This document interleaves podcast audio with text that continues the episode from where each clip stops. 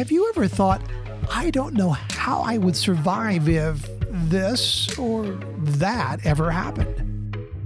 Well, here's how. These are the stories of how people just like you and I have gone through difficult life events and survived. It's a journey of faith, hope, and yes, the power of love. Here is the survival guide for the non survivor. Well, hi there, and welcome along to another edition of the Survival Guide. And uh, I've been telling you the stories of some other folks along the way. I'm also going to share some of my story with you and give you what I hope to be some spiritual encouragement for the struggles and the battles that you are facing. This podcast began with a dream, and I'm not talking about the kind of dream that's a vision or I'm dreaming that this will happen, but an actual, honest to goodness, at night sort of dream. And it really troubled me. And I struggle with it. And I've learned over the course of time that sometimes God does speak to us in specific ways in our dreams. So let me tell you about the dream. Now I've I've experienced my share of trauma throughout my life. My trauma resume, you might say, is I lost my mother at a young age. I was uh, just 23, not as young as some, but still just getting started in life. And um, she lost her to cancer. Then uh, my father passed away uh, uh around the age of 74 from from pancreatic cancer. Uh, my wife of 25 years, first wife Barbara, she passed away uh, from the long term effects of rheumatoid arthritis.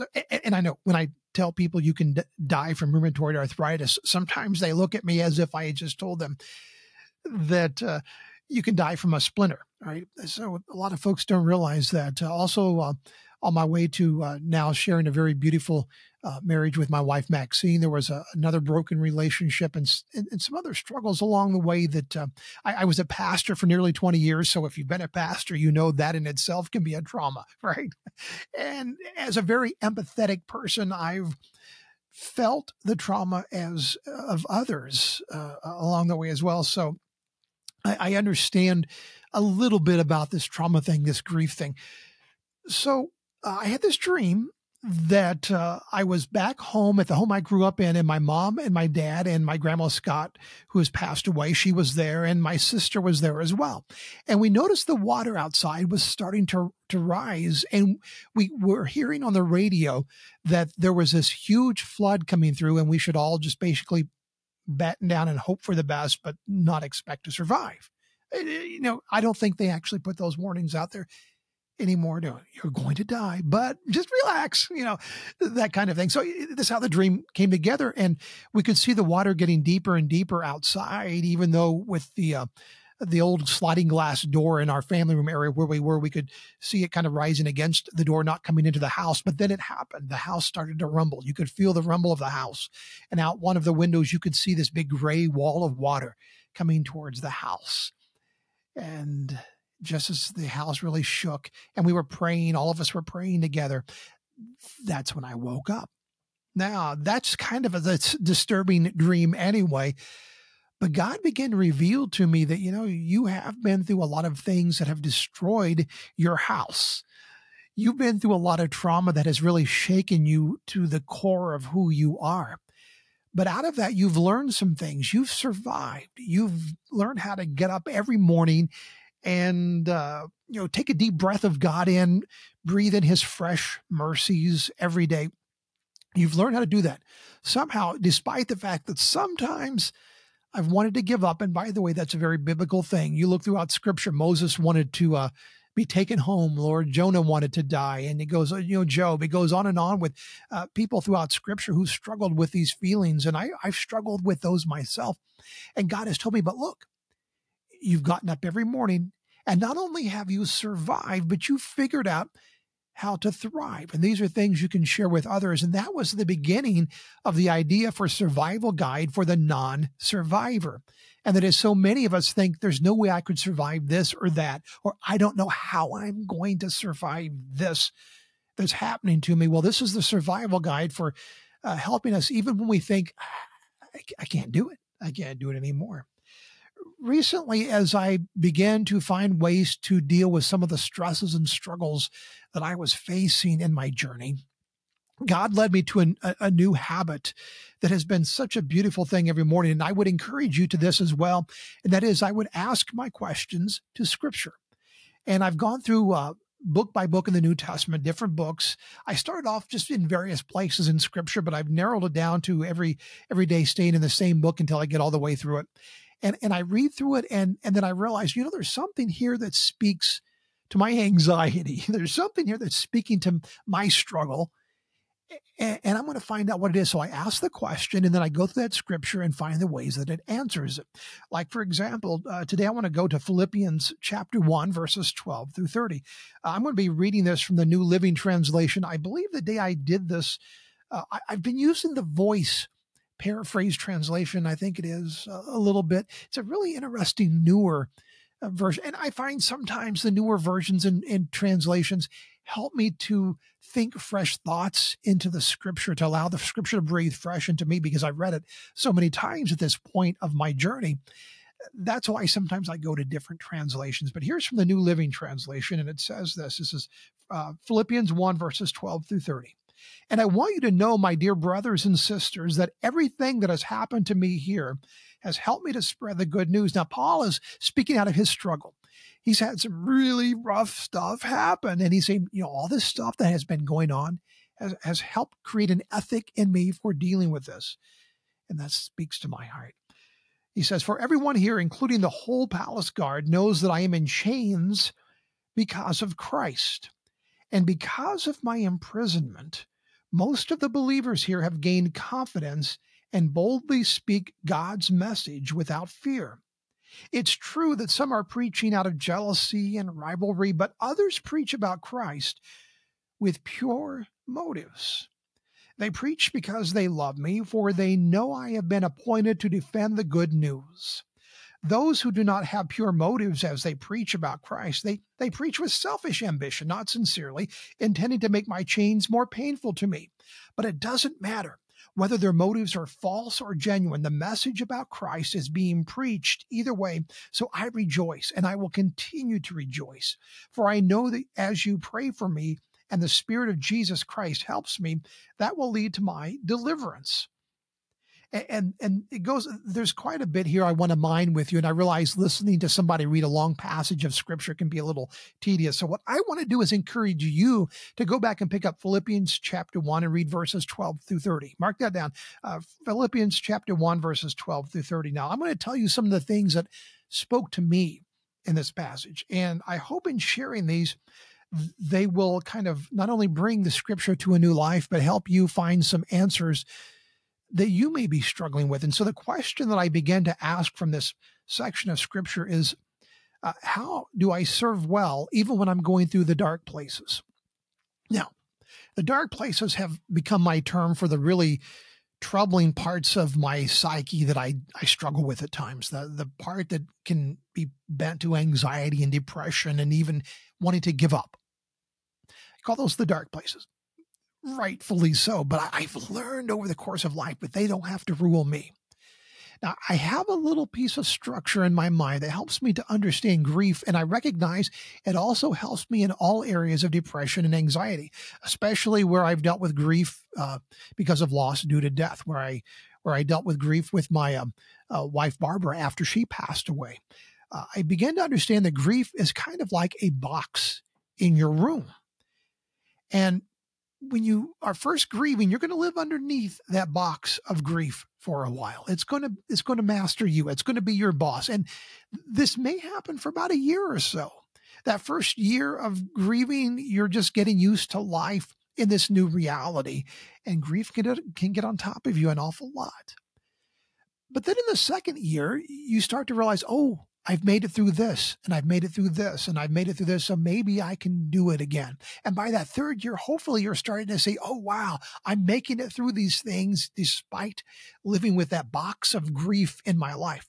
And what happens is this instead of living under the box, we begin to live over it and around it.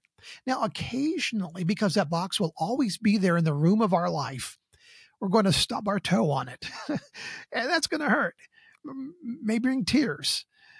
it's always going to be there. It's always going to be a reality. But the key is to allow ourselves to grow in our struggles and our traumas and our grief and learn to live over it and around it rather than under it. Recognizing that sometimes, yeah, we're going to stub our toe on it. We're going to get hurt. We may trip over it from time to time. Sometimes we'll forget it's there, and then all of a sudden, you know, we do a Dick Van Dyke trip over it, and right there in the living room of our life, and uh, all we can do is either cry or laugh at that moment, you know. So how when we are in those dark places, when we're we're facing this grief or this struggle that has become so real to us, how do we serve well? How do we do the good stuff that we are privileged to do as followers of Jesus? And again, I'm going to speak from my perspective as being a follower of Jesus. And if you're not one, uh, perhaps there's something here in my perspective uh, of understanding this that can help you to uh, also find your way to the value of following Jesus. But uh, uh, how do we serve well even in the dark places? So the first thing I found in this scripture is this: dark places can actually help propel us to serving stronger. And by the way, this is my little journal book that I have here that I'm reading my notes from. But uh, uh, dark places can actually help us pro- uh, propel us to serve stronger. Something really valuable I've learned and I've decided for my life. That is, if I have to go through junk, I'm going to learn something from it and I'm going to try to help other people. And it's those dark places that are so refining for our life. When things are easy, we tend to kick back and relax a little bit. Where we really learn, where we grow, is when we struggle. You know, in in in uh, I believe it's Second Timothy, God talks about being refined like silver. Uh, so that you know normal uh, eating ware might be made out of wood. Now that's a- antiquated. Perhaps we might think, well, sometimes we use plastic ware for our, it's not very refined dining, but when we do the special dining, we always pull out the silverware. It's hard to make silverware. You have to beat the stuff. You have to refine it. It has to uh, fall under a lot of pressure to be formed for its usefulness. But when it is formed, it's a glorious thing and it's very useful. And I, I look at, at our struggles like that. They form us, they help build us. So remember that as we ask the question, how do I serve well, even though I'm going through this dark place? Remember, this is a place where we can learn to serve stronger because we're really in a in the learning part of our curve at this point. God's giving us opportunity to learn and grow. Take notes of what you learn. Think about them. Uh, perhaps if you can journal, journal. At the very least, find somebody you can talk to to perhaps process these things with. Are you like? Are you a verbal processor? See, I, I am. And that gets me in trouble with some folks because sometimes I say things out loud that I'm just thinking about that may or may not be my uh, firm conviction. It's just like, I wonder how this processes out loud. And you have to have the right people to do that with, right? but however you process things, if you can find somebody to process them with, that's a, a valuable thing. Here's the second idea that I came up with, and that is my struggles can be an encouragement to me and to others. Uh, one of my life goals is to be a blessing to others every day. And I've found this pattern in scripture about blessings. And that is God blesses the one to bless the many and blesses the many to bless the one. And you find this throughout scripture. That's why our blessings aren't given to us. The good things in our life aren't given, given to us just so we can sit back and enjoy them. But just like grace is given to us, it's given to us so we can be a part of a community and share these great things with others and, and really make a difference in the lives of other folks. My struggles can be an encouragement to me and to others. Number three, selfish ambitions and personal agendas are of no service to the good news. Let love and goodness be your sole motivation. If we are in it for ourselves, we're going to be in it for ourselves. makes sense, right, Greg? Uh, personal agendas, though, really don't serve the good news of Jesus well. So if we are thinking about how do I serve Jesus well, how do I serve others well, that is getting beyond our own selfish ambitions, even in those dark places where we tend to focus on me. How can I find ways of focusing on others? And one of the best lessons I've learned on this throughout life, especially during my years as a pastor, I saw this at work, and that is if I can find ways to, to serve somebody else and to help them, it gets my mind off my own issues for a time. Pouring myself into somebody else is a great way to help me find resolution for the things that I struggle with. Helping someone else is a great help to me. Number four, listen and hear the good news, experience its joy. If you're not spending time in the good news of the Word of God, then you're missing out on a great source of joy for your day. Number five, whether it's in or out of a dark place, keep the focus and intent on Jesus. And again, I'm pulling all these things from things that I saw in this passage from uh, Philippians 1, verses 12 through 30. Uh, wherever I am, in a good place or a dark place, keep the focus, keep my intent on Jesus. Make him at the forefront worship him, spend time in worship with him with others, and uh, speak with him. Say, say, Jesus, I, I need this moment with you. I want to breathe you into this moment. I even do this little thing I call a deep breath, holy pause. And if you've read any of my books, you've seen uh, this discussed. That is where I, I, I breathe in the Spirit. and then I take this holy pause to remember God is present with me in the moment. There's something, uh, by the way, vitally important about that deep breath that I've only learned in recent years.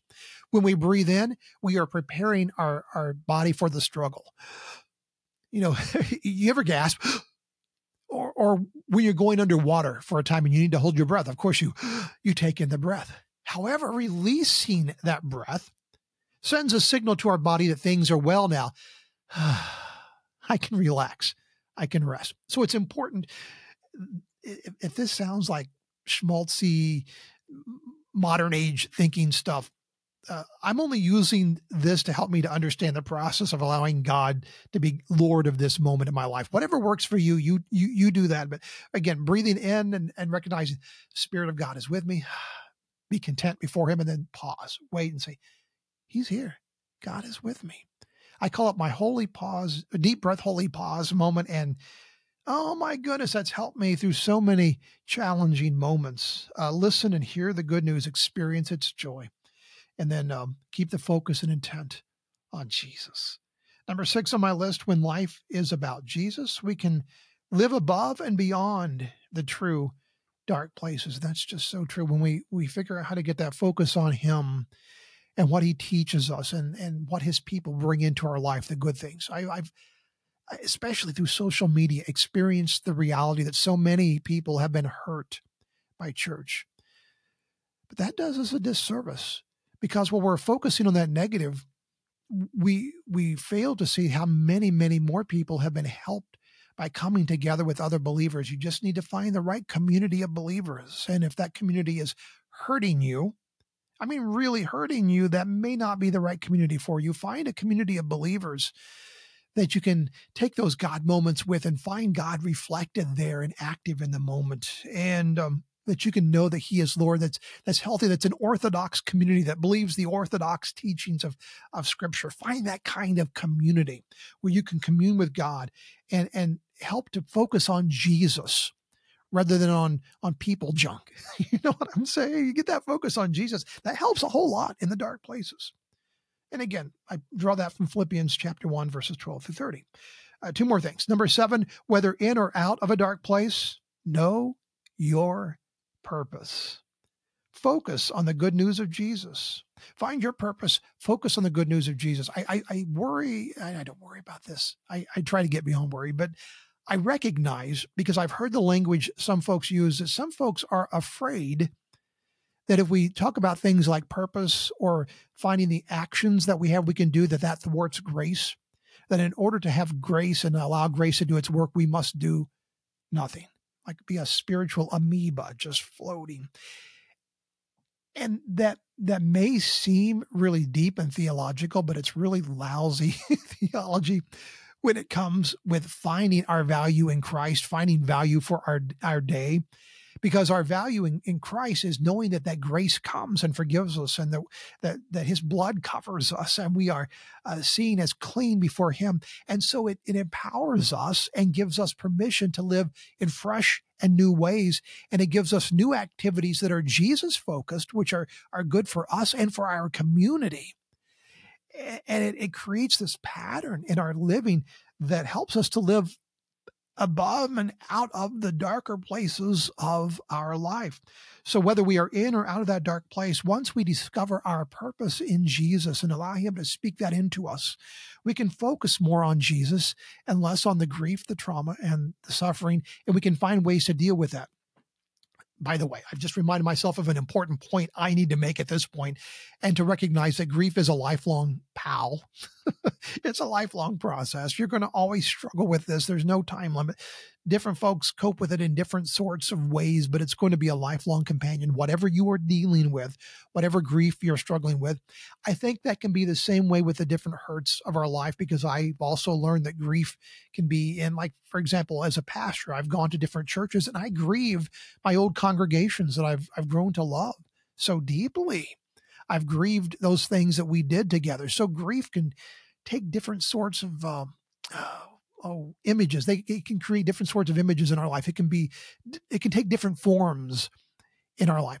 It's going to be a lifelong companion. So when i talk about being in or out of a dark place it doesn't suggest that by focusing on jesus all is going to suddenly resolve but that is it helps us to frame those things in a different light we begin to see our purpose in him our value in him the way he loves us and in doing so, we're able to focus not on the struggle so much, but on his glory. And that in turn shines a brand new light on the struggles. That's what I've found that has helped me so much as I've struggled. As folks have told me, you know, you you you seem so strong, and I say, I don't know how I do it. I just I just kind of wake up each day and survive. But I recognize that uh, part of the process for me in dealing with my traumas and stresses has been to just discover new, fresh ways every day to focus on Jesus. And even when I struggle with the dark places, and they still happen, sometimes on a daily basis, I bump into one of those dark places and I have to deal with it. But I'm more equipped to do so when I know my purpose and when I focus on Jesus. I, I hope that's helpful to you. I really do. The final thing I have on my list is remember anything we do is for Jesus or excuse me, anything we do for Jesus is a privilege. Anything we do for Jesus is a, a privilege. It's an honor to do it for him. It's an honor to serve him. May we serve him well. It's it's not a task. This idea of serving Jesus isn't about being harnessed or chained, but it's about a privilege that changes our life.